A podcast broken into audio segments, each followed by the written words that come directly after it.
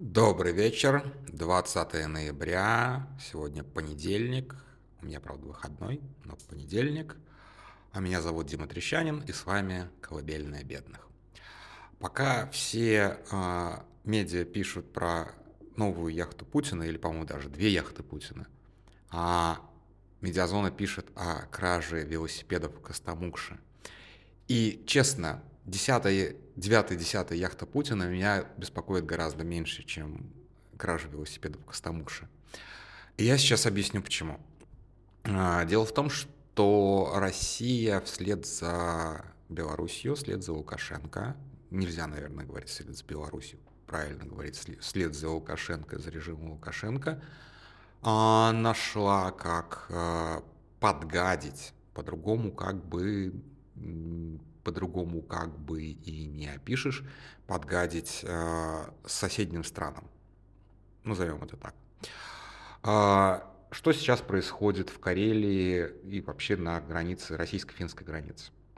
А, десятки мигрантов, пока десятки, не сотни, с э, только с российскими визами, то есть люди каким-то образом получили российские визы, а, приезжает к границе, и пограничники, которые раньше не пропускали людей без э, Шенгена, спокойно их пропускают, а дальше, типа, вы уже на финской земле, как бы крутитесь как можете.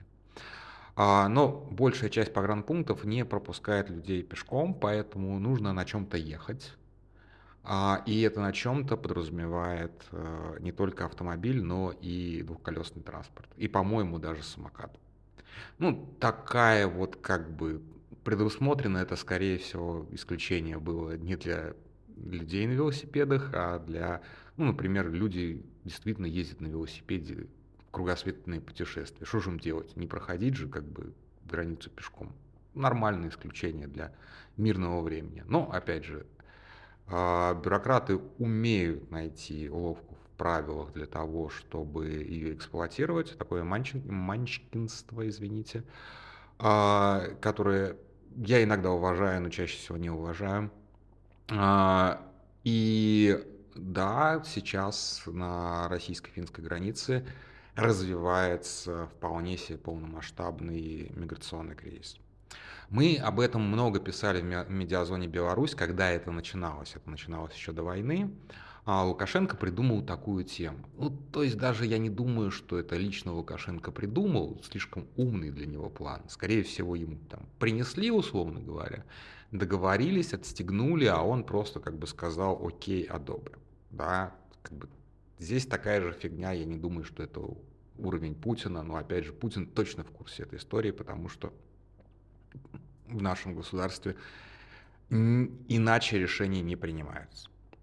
Итак, а, что делал Лукашенко?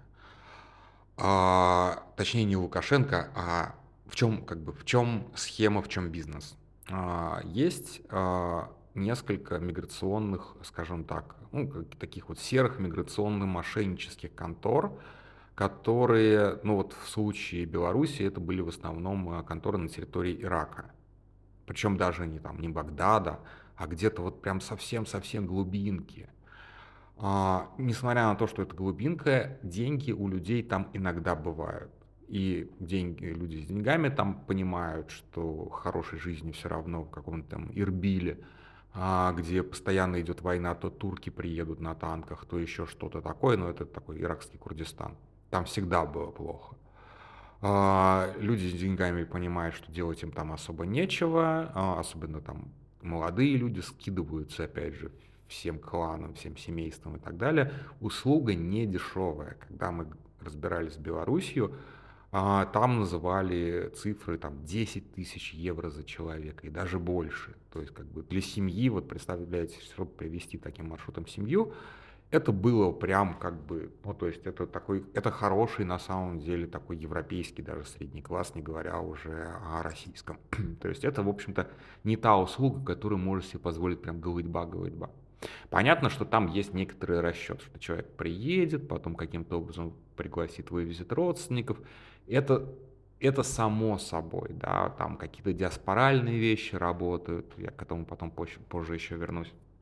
А, и эти бизнесмены вплоть, э, были настолько как бы хорошо все это организовали, что они даже чартеры организовали в даже не чартеры, а чуть ли не регулярные рейсы организовали в Минск.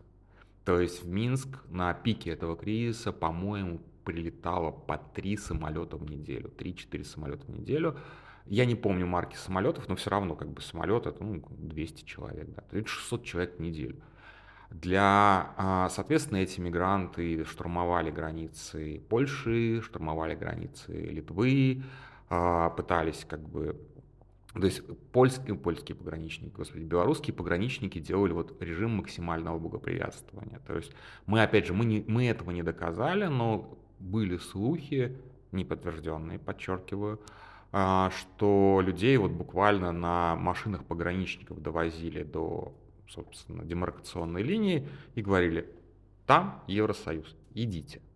И люди шли, и люди шли массово, там не было никакого забора, насколько я понимаю, ничего, то есть, в принципе, как бы, все это, естественно, было в ужасных условиях, потому что, ну, а, погода меняется, да, болото, вот это вот все холодно, голодно, люди могли заблудиться, у них там ни фонариков, ничего, как бы, ни теплой одежды.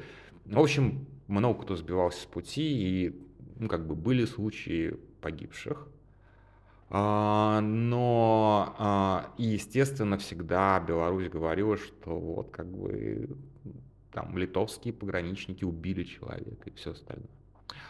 А, это продолжалось прилично долго, до тех пор, пока это не стало таким большим скандалом и уже как бы надавили, насколько я понимаю, на Ирак.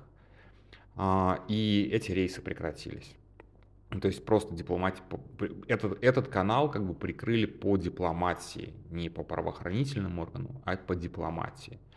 Но, тем не менее, люди все равно каким-то образом доезжают до Беларуси, уже не тем потоком, как раньше, и все равно пытаются перейти границу, и все равно как бы и их все равно задерживают, и там я помню, что у литовской, у литовской программной службы были прям отчетные, сколько они в день людей задержали, там можно было графики рисовать, все остальное. Про поляков такого не помню, но я думаю, что какая-то такая схожая ситуация и у них была. А этих людей задерживали и помещали в такие вот как бы европейские концлагеря.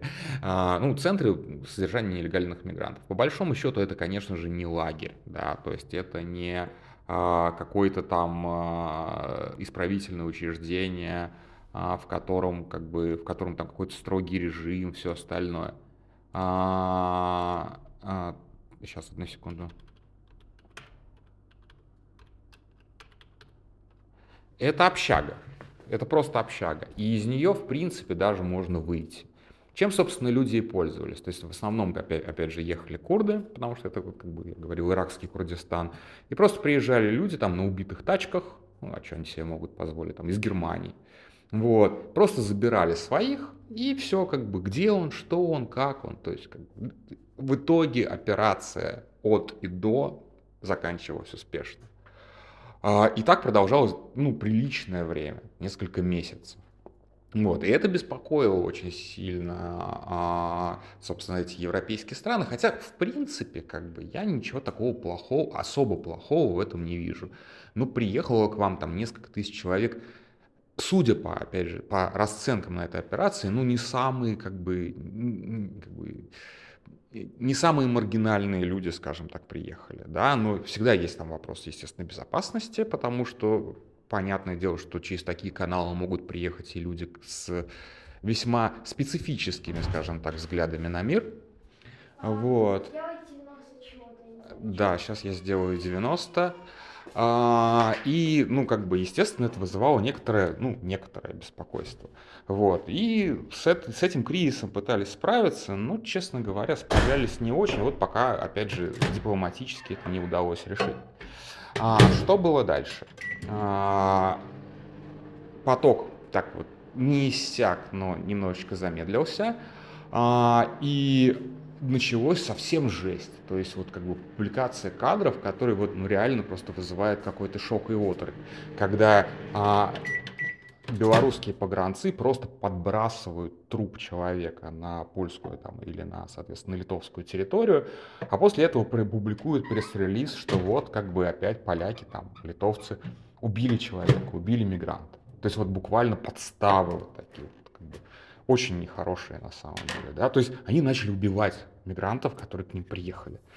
Это как бы, ну это, ну как бы, ну это прям чистое, чистое злодейство, да, то есть люди заплатили деньги, люди поверили каким-то обещаниям, их привезли в Беларусь, убили и подбросили ради какого-то вот ролика, чтобы показать, какие, как бы, какие европейцы гады. Вот буквально так. Но это вот как чудовищно, да, это ужас. Вот. И эта ситуация на самом деле продолжается. То есть как бы по-прежнему люди стараются через Беларусь поехать и все остальное. Вот. А потом эти бизнесмены, ну, собственно, которые вот занимаются всем этим извозом, скажем так, людей, называется human trafficking, если что. То есть это, в общем-то, преступление. Вот. А, эти люди а, подумали, ну, как бы Беларусь, Беларусь, ну, почему бы не замутить то же самое в России? Я не знаю, с кем они там сконтактировали и каким образом они вышли на, как бы, на решающих людей. Но они протолкнули эту схему, очевидно, и в России. Да, и вот то, что сейчас происходит в Финляндии, ну, на границе с Финляндией, пока это десятки человек в день. В принципе, с этого миграционный кризис и начинался. Вот. А куда он пойдет дальше, ну, как бы, да черт его знает, куда он дальше пойдет. Вот, то есть, как бы, мы пока не мониторили авиатрафик. Тоже интересно посмотреть, может быть, сейчас большое количество самолетов прибывает из Ирака, там, из не знаю, там еще откуда-то.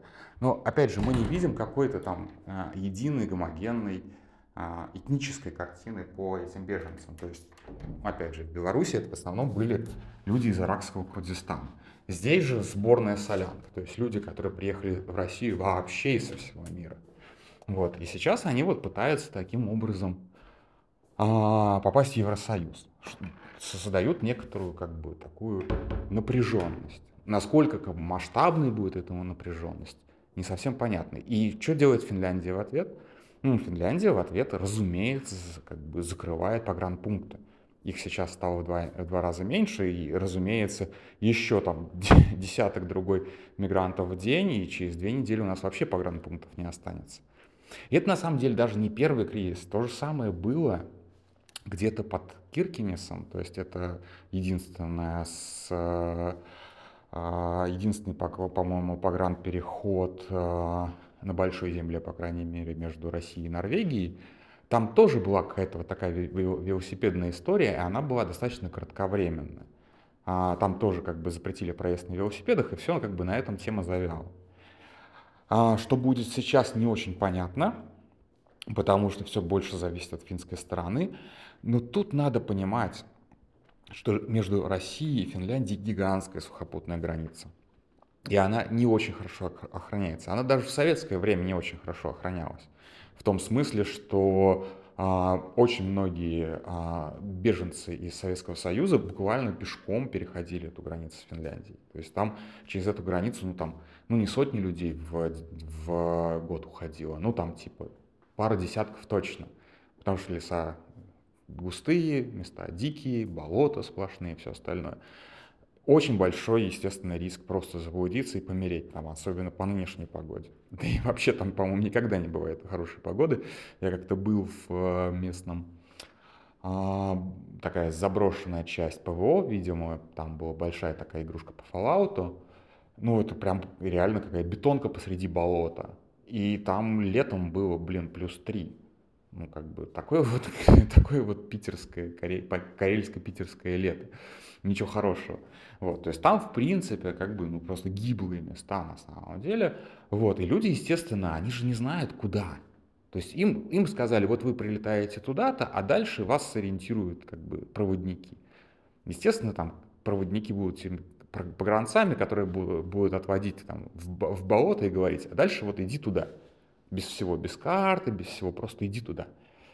И, естественно, там будут как бы, замерзшие, заблудившиеся, там, закусанные насмерть комарами и так далее. Абсолютно бесчеловечная операция, а, где, в общем-то, никто никому никаких э, эмоций не испытывает. Получили свои 10 тысяч евро, попилили, То есть для силовиков это супер выгодно. Естественно, эти 10, 10 тысяч евро, они как бы не только вот этим вот дельцам достаются. В основном эти, скорее всего, деньги уходят как раз всем этим вот мусорским, как бы погранцовским посредникам. То есть буквально это как бы маленький, маленький кооперативщик, маленький кооперативщик ФСБ, который как бы погранслужбы ФСБ получил вот просто на фоне этого как бы такого геополитической напряженности. Да, по большому счету сюжет-то не очень большой, в смысле, что как бы это не затрагивает большое количество людей. Но это показывает, в общем-то, что а, Россия занимается, вот сейчас прямо на наших глазах, Россия занимается human трафингом. Вот, то есть это, в общем-то, преступление. А, да, то есть как бы мы и так знаем, что Россия совершает дохера преступлений, но вот это вот просто очередное. Ему очень понравилось, как бы там у нас в статье, я, естественно, наброшу ссылку, там есть слова чиновника, я не помню, он представляет погранслужбу или просто местный. Ну, в общем, короче, если, если вы не знали, что Россия, в России есть такой закон, что даже гражданин России не может приближаться к границе ближе, чем на 30 километров. Для того, чтобы заехать в 30-километровую зону, нужно написать запрос в ФСБ. Я такой как-то писал, кстати. Мы ездили в город Бор Ленинградской области. А, ФСБ может даже просто не ответить на него. Просто типа, даже не отказ, а просто нет. Ну, как бы, ну, умолч... нет по умолчанию. Ну, вообще обычно дают. А, и это такая обязательная проформа, она там за 30 дней, что ли, отсылается. Вам дают такую, какую-то совершенно такую невзрачную бумажечку а, размером, по типа 7 на, там, на 10 или что-то вроде этого, где вот там, у меня от руки, по-моему, даже было вписано, что типа въезд разрешен. Такая вот абсолютно необходимая бюрократия. Если вы будете находиться без такой бумажечки в этой зоне, то вам административочка. А мигрантам, соответственно, да, ну это скорее всего депортация. То есть даже граждане России туда не могут попасть в эту зону. А люди, соответственно, которые приехали, они туда попадают без проблем. То есть это сто процентов как бы. И вот он говорит, да, вот этот вот чиновник говорит, ну вообще-то как бы если у человека все документы в порядке, он ехал в Россию по закону, то все типа нормально, и он может там присутствовать. Алло, алло, что-то связь прервалась, пока.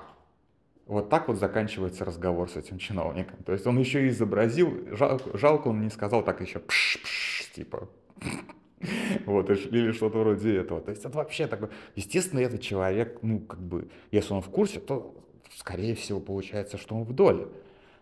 Вот, ну, то есть вот такой вот маленький бизнес на границе у нас появился на human трафинге. И а, как я тут провожу как бы линию от этих вот маленьких, как бы маленьких людей где-то в Костомукше, маленьких чиновников, погранцов Костомукша аж до Путина, ну, не бывает такое как бы по местной инициативе.